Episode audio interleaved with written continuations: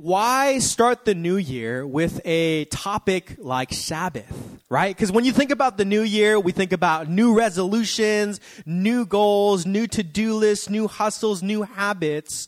And most people are thinking about all the things that they want to accomplish in the year 2023. So why talk about rest? Why talk about stopping work, slowing down? Why kick off the new year with Sabbath? And as I was praying into this new year, the, felt, the, the question I felt like God was asking is 99. Do you really want to go through another year overworked, tired, hurried, burned out, running on empty? And I, I wanted to say no, but I think the truth is, most of us, we can't help ourselves. Our culture dictates a pace that our souls are not able to keep up with. Because those new resolutions, those new goals, those new habits cannot be sustained when we're living out of tiredness, out of weariness, out of hurry. So I felt like God saying, I want your community to focus on this ancient practice called Sabbath to slow yourselves down to establish a rhythm of rest that will sustain all the blessings and delight that I have for you in the new year. Does that sound good? So, 99, this year, we are not going to be burned out. We are not going to overwork ourselves. We are going to live in the rhythm of rest. But the truth is, I think most of the time, we are so tired. Like, I, I think I, I, shared this when I was preaching at a church down in SoCal in December, but I was telling them when our people walk in the morning, thank God for our coffee team because your faces tell the story of your entire week. Y'all are tired. Y'all are exhausted. Y'all are overworked. But thank God the coffee team is here for us and blessing us and uplifting our spirits. But in general, we are generally so, so tired. And part of this is simply physical. Did you know that just a few decades ago, the average amount of time that the person slept each night was 10 to 11 hours? Now, the average here in the West, do you know how long it is? Six hours. Medical experts say you need at least eight hours to be a fully functioning, thriving human being throughout the day, and most of us are sleeping six hours or less. We are literally not getting enough sleep or rest. But it's more than just our bodies that are tired. And maybe you resonate with me here, but our souls are tired too right? The busy pace of the modern life, the constant noise of social media, the never ending work and hustle culture, dating app culture. I never experienced this, but I hear dating app culture is exhausting. The polarization of the news, systemic injustices. We remember in 2020, right? This is proven. We were at home getting more physical rest than we ever did before, but because of the state of the world around us, because of police brutality, because of injustice, because of the, the, um, the pandemic, everything that we're experiencing, our souls were completely exhausted. So we are just tired, physically, emotionally. Our souls are exhausted. And why does this matter? Because the more exhausted that we are, the less we are able to experience what Jesus promises us life and life to the full. One of my favorite movies in 2021 was a movie called Dune. Have you guys seen it? And um, I heard critics loved it. All my friends loved it. So I went to the theaters to go watch Dune. I love me a little bit of Timothy Chalamet. I love Oscar Isaac. I love this director. And so I was watching this movie. And 10 minutes in, you know what happened? I fell asleep. I know. And it's a big action film. Like there's a lot going on. I was watching in Dolby, and so it was really loud, but I could sleep through anything. I fell asleep during my high school graduation. I fell asleep everywhere. But I just fell asleep. And then 10 minutes before the movie ended, I woke up. And last 10 minutes, it felt like the middle of the movie because they're making a part two. And I was like, this is amazing. I left the theater and I was thinking, was the movie just whatevs? Or was I just too tired to enjoy it? Well, a few weeks later, I rewatched the film and I was like, this is amazing. It's a really good movie. How could I sleep through such a masterpiece? I was too tired. I was talking to someone last year. My favorite movie of 2022 was Everything Everywhere All at Once. And someone in this church who I will not name said they actually fell asleep during the movie. And I said, How dare you? That is an injustice. That is wrong. But there is a sense that even though there is beauty around us, even though there is goodness right before our very eyes, if we are tired, we are unable to experience or enjoy it. In other words, tiredness dulls our experience of God's beauty and goodness all around us. And maybe some of us, we don't see God moving in our lives. Maybe some of us do not see the beauty and the goodness of God around us because we're simply too tired to perceive it the more tired we are, the less we're able to experience the life that Jesus promises us. And I think it's characterized the most in the fruits of the Holy Spirit. We're not able to experience love or joy or peace, patience, kindness, goodness, faithfulness, gentleness, self control, all these beautiful gifts that God longs to give us. We're unable to delight in them when we are too tired. I don't know about you, but I am often my worst self when I am tired.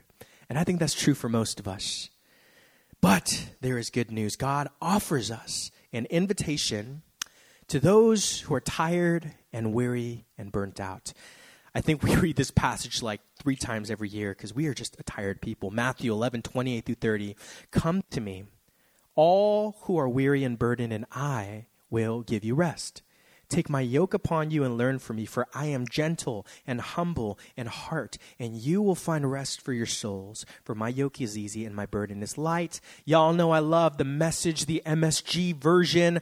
Are you tired, worn out, burned out on religion? Come to me. Get away with me and you'll recover your life. I'll show you how to take a real rest. Walk with me and work with me. Watch how I do it. Learn the unforced rhythms of grace. I won't lay anything heavy or ill fitting on you. Keep company with me, and you'll learn to live freely and lightly. God invites us into rest with the gift of Sabbath. Now, what is Sabbath? The word Sabbath in Hebrew is Shabbat. Everyone say Shabbat, which literally means to stop but we see that there are also other translations for that word Shabbat. It can mean to stop, but it can also mean to rest. And it can also mean to delight. And that's not all, it can also mean to worship. And so, over these next few weeks, we're going to focus on these four rhythms of Sabbath stop, rest, delight, and worship. Stop, rest, delight, and worship. And the goal is that as we practice the ancient rhythm of Sabbath, that we will begin experiencing the life that Jesus promised us. Y'all excited for that? I am so excited. So today we're going to stop with the first rhythm stop. Why don't we pray? Lord, some of us cannot stop. Like we cannot help ourselves. We're always hustling. We're always working. We're always on the clock. We're always thinking about what's next. We're always listening and absorbing. But Lord, there is beauty when we learn to stop, to cease our work, to cease our striving. And so today I pray that as we dive deeper into the rhythm of Sabbath, that you will unlock life inside of our hearts. We love you in Jesus' name we pray. Amen. We're going to go to Genesis 2 1 through 3. This is what it says. Thus the heavens and the earth were completed in all their vast array. By the seventh day, God had finished the work he had been doing. So on the seventh day, he rested from all his work. Then God blessed the seventh day and made it holy because on it he rested from all the working of creating that he had done. I want you to think about this for a second. God Sabbathed. God stopped his work. You might be saying, Yeah, Sabbath sounds great, but my job is so demanding. You don't know how much my boss expects of me. Yes, but God stopped. You might be saying, yeah, but Pastor Mickey, I'm an Enneagram type three. I always need to be achieving, always need to be getting stuff done. But no, God, Sabbath, He stopped. Trust me, I, I, I'm willing to bet that you and I are not busier than God. Yet, God, Sabbath. See, we have this image, and I think we, we do a disservice when we're always saying, God, you never stop working. You're always moving. You're always working. And I think to a degree that's true, but also to a degree, we forget the image of a God who stopped all of his work, rested, and delighted.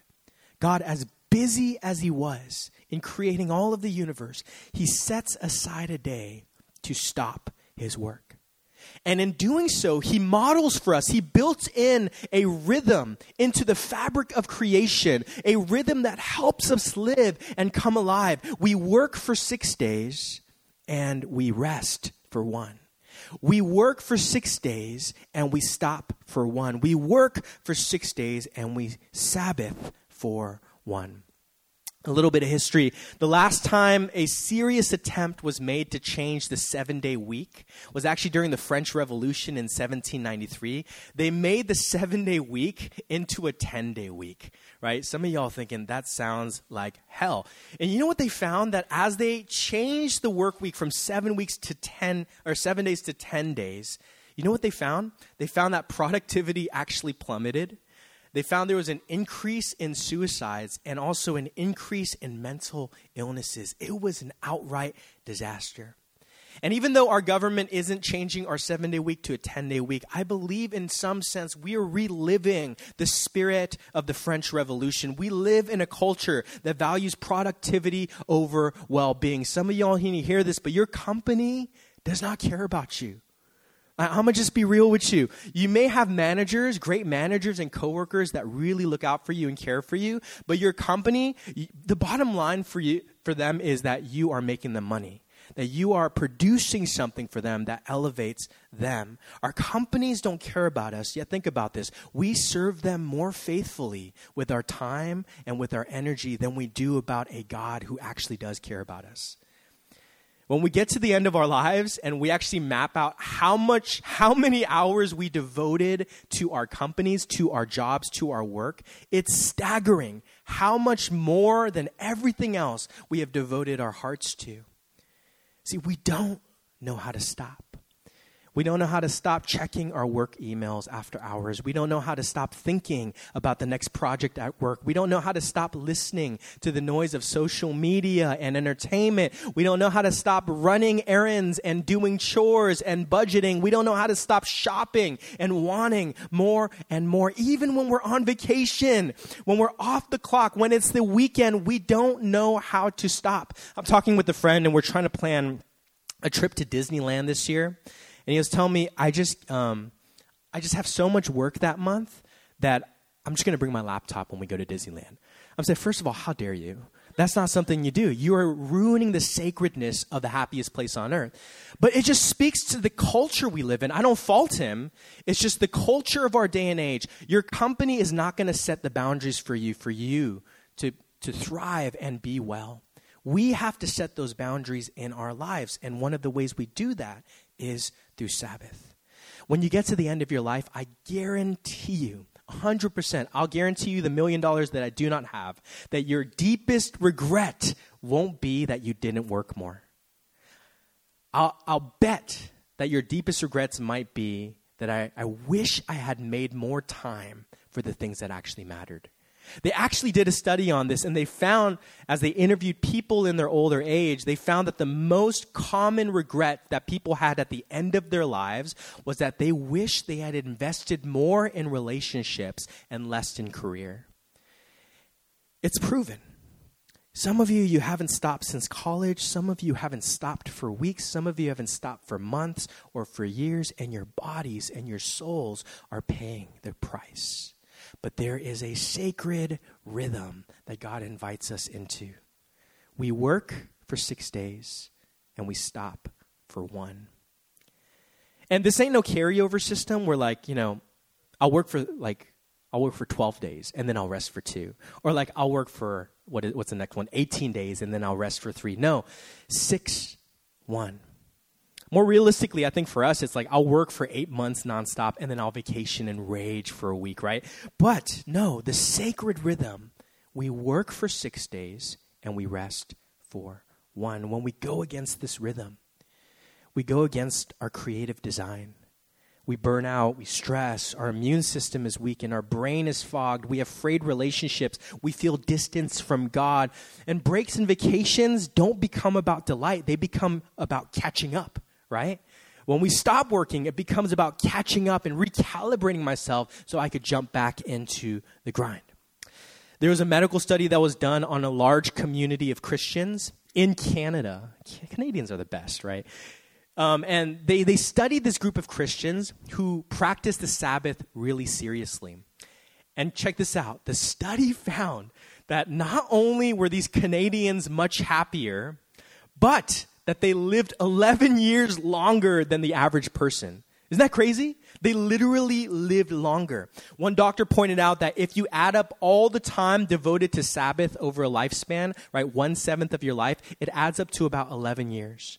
So they're saying, he theorized that for every day you Sabbath, it's as if you're adding a day back to your life. There is life as we Sabbath. For the Israelites, it was so important that God even commanded it. If we go to Exodus 28 through 11, remember the Sabbath day by keeping it holy. Six days you shall labor and do all your work. But the seventh day is a Sabbath to the Lord your God. On it you shall not do any work, neither you, nor your son or daughter, nor your male or female servant, nor your animals, nor any foreigner residing in your towns. For in six days the Lord made the heavens and the earth, the sea, and all that is in them. But he rested on the seventh day. Therefore the Lord blessed the Sabbath day and made it holy. You're wondering, Pastor Mickey, but is it still a command? Like, does God require me to do Sabbath? And to that I say, it's not really an important question to ask because even if the Sabbath command is no longer binding, it still stands as wisdom. That is, even if it was unanimously, unanimously interpreted by scholars and theologians that Sabbath was no longer a commanding, uh, binding command, I would still practice Sabbath each week. Why? Because it's still wisdom. It brings life. It recalibrates our soul. It helps us slow down. It's a gift from God to be enjoyed. John Mark Comer, I love how he puts it. And a lot of this is adapted from um, his new organization called Practicing the Way. But he says this Sabbath is a day of rest by which we cultivate a spirit of restfulness in all of our life. In other words, Sabbath is more than just a day, it's a way of being in our world. It's not about catching up on rest for a day, it's about cultivating a rhythm of rest for our entire lives. One of my favorite theologians, Walter Brueggemann, he says, People who Sabbath live all seven days differently. It's a day of rest that cultivates a spirit of restfulness all week long. From restfulness from restlessness to restfulness, from hurry to margin, from burnout to sustainable pace, from noise to quiet, from chaos to clarity, from grasping to gratitude, from anxiety to peace, from control to trust. Doesn't that sound good?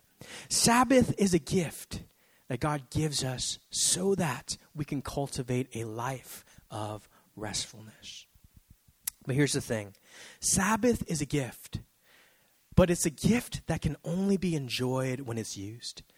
You know, um, I can never be a good collector. Like, I have a lot of friends that are sneakerheads, and I just cannot for the life of me understand why you would keep all those beautiful shoes in their boxes, never taking them out, never wearing them. For me, I'd want to just rip them all out and wear them. I don't care how expensive they are. For me, um, there was a time when I was really young where McDonald's was doing this promotional thing and they gave out Happy Meal toys and it was for Toy Story. I, I, think it ages me a little bit. But there was like eight collectible Toy Story toys. And I remember my friend, not really knowing anything about life, I mean, we were little kids, he said, Hey, we should collect them and they're going to be worth millions one day. I'm like, yeah, of course. That sounds about right. And so I remember going to McDonald's for a month straight, trying to get every single toy. I kept getting the Slinky Dog every single time, but I kept going back persistently. Finally, I had all eight packaged, unopened, in pristine condition, and I set them aside and I could not help myself. One week later, I busted all of them out. I played with them. I just cannot leave them. It does not make sense to me when we do not open the gifts that are given to us in the same way, Sabbath is a gift that cannot be enjoyed, that cannot be experienced unless it is actually practiced. Unless we try it. This is why Paul says to work out your salvation. He doesn't say work for your salvation. It's not something we work to earn, but he says you have to work it out. In other words, there's something about faith. There are benefits of faith that can only be accessed when we live it out, when we do something. I find that our generation, we're more addicted to insight about change than the actual work of change itself, aren't we? Like we're always bookmarking Instagram posts, highlighting quotes. But how many of you have ever like, you know, you highlighted something like, "Oh, this is so good. This is life-changing. Oh, it's speaking to my soul." And you don't do a single thing about it. Come on, we've been there so many times. I have, I have pages of notes of things that I have not done, but they're good revelation, they're good tweets, they're good Instagram posts, they're good shares. We are more addicted to insight about change than actually doing the, the work that it takes to change. Hear me, church, information alone won't transform us. If you leave here today and you have like one good line about Sabbath, like, oh my God, people who Sabbath live all seven days differently. Hell yeah. And you walk out of here and you don't Sabbath, nothing's changed. Information doesn't transform us. That's why Scripture tells us not just to be hearers of the word, but to be doers of the word. And so, in this way, Sabbath is more than just a good idea. It's more than just a good sermon series. It's more than just a good line. It's a practice that needs to be acted upon. But also, it must be practiced consistently. Some of you are going to try Sabbath this week after this teaching, and it's going to suck. It's going to feel awkward. The whole time you're going to be thinking, I got to check my email, or I got to do this or that. It's going to be hard. But it's something as we consistently practice six days of work, one day of rest, we begin to see the fruits born in our lives. I learned this the hard way. I did ministry for three years, not honoring the Sabbath in my life. But when I began doing it consistently, at first it was awkward. It's like right now Zion is learning how to run and he sucks. He falls maybe like 20 times a day, no lie. And every day he's awkwardly trying to figure it out, but the more and more he does it, the stronger he gets, the more confident he is. In the same way, as we begin, begin to practice Sabbath, stick with it. And so today, um, very practical teaching. I have homework for you. And it's this Three things I want to invite you into. Number one, pick a time to Sabbath this week and give it a shot, give it a try. There are three uh, models that are suggested. The first is the Christian Sabbath. Uh, for most of us, which will be on a Sunday. For me, Sunday is not Sabbath. This is not rest for me. Um, I have to preach, lead worship. That is not Sabbath for me. But for mo- most of us, Sunday becomes our day of rest. And maybe if you are practicing the Christian Sabbath, worship together in community begins like it, it kicks off our Sabbath for the day. The second is a traditional Sabbath, which is from Friday evening to Saturday evening. And so we start on Friday night, we end on Saturday night. Maybe some of you want to try that. And for those with non traditional work schedules, you could try a midweek Sabbath. Now, if you can't devote 24 hours to Sabbath, Try 12 hours or try three hours. Just set aside something concrete every single week that no matter what happens, I am going to honor this time to stop work, to just cease everything. Stop working, stop answering emails, stop doing chores, stop running errands, stop grocery shopping. Sabbath is not a catch up day for our personal life, it's a day where we stop all work. Why? Because in our stopping, we're confessing, I can't do it all, and I'm not meant to. In our stopping, we declare that God, you are God, and I am not. Now, I'm going to speak more on this next week, but what if we just can't? Like, what about the single mothers that have to work two or three jobs? What about the people that literally have no time in their week to rest? I'm going to talk about that next week, a little spoiler. So you have to come next week to hear the answer to that. But I would bet that for the most of us, we simply need to be more intentional about crafting out that space to rest and to Sabbath. And so, the first, pick a time to Sabbath and give it a try. The second, pick a beginning and ending ritual. I've actually never done this, so this is my first time doing this as well. In a traditional Sabbath ceremony called Kiddush, you actually begin Sabbath by lighting the candles. And as you light the candles, you could begin by praying or eating a meal around community. And then when you end Sabbath, you actually blow out the candles. And it's a sign when you're going throughout the day in your house and you see those candles lit, you're reminded that I am to stop and to rest and to delight and to worship on this day. And so, whether it's candles for you, whether it's Sunday worship on Sunday, whatever it might be, set a beginning and an ending ritual as you enter into Sabbath. And last, I want you to pick one to three Sabbath activities that you engage in. And there are 12 from the tradition of the church that we can suggest.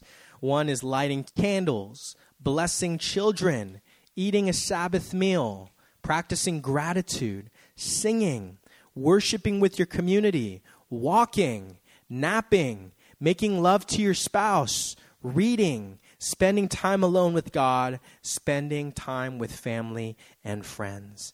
And so engage in some sort of Sabbath activity that helps you enter into rest and delight. So, church, a very practical message. Do you really want to go through another year overworked, tired, hurried, running on empty? Or do we want to tap into the rhythm of rest that God invites us into as we enter into this new year? And so, right now, um, I want to invite us into a time of response. Why don't we close our eyes? I do believe that for many of us, um, this sounds like a good message. For many of us, we've tried Sabbath before. Maybe for some of you, this is your first time hearing about Sabbath. The first thing I want to say is God specifically says that Sabbath was not made for us, we were made for Sabbath. In other words, don't get so bogged up in the details of Sabbath. Don't get so wrapped up in how it's supposed to be done and what we're supposed to do and not supposed to do. But make it work for you. It's a gift that God gives us to be enjoyed. And so this week, what can we do practically to practice this ancient rhythm? Not just to hear about it on Sunday and come back next Sunday and say, yeah, that was good. No, what can we actually do this week to practice the Sabbath? Right now, I just want you to plan with God. One of my favorite things to do when Chris and I are getting ready for vacation is we, we dream about the things that we want to do, where we want to eat, who we want to see.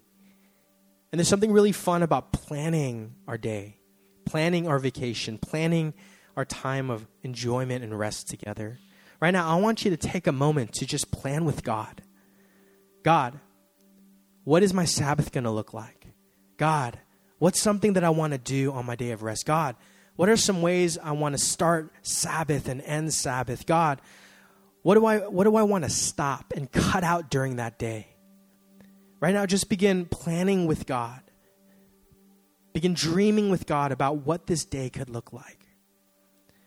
And there's many things that we're going to talk more about about what actually is rest, how God calls us to delight and worship on this day, but but I believe we can't do any of that if we first don't learn how to stop.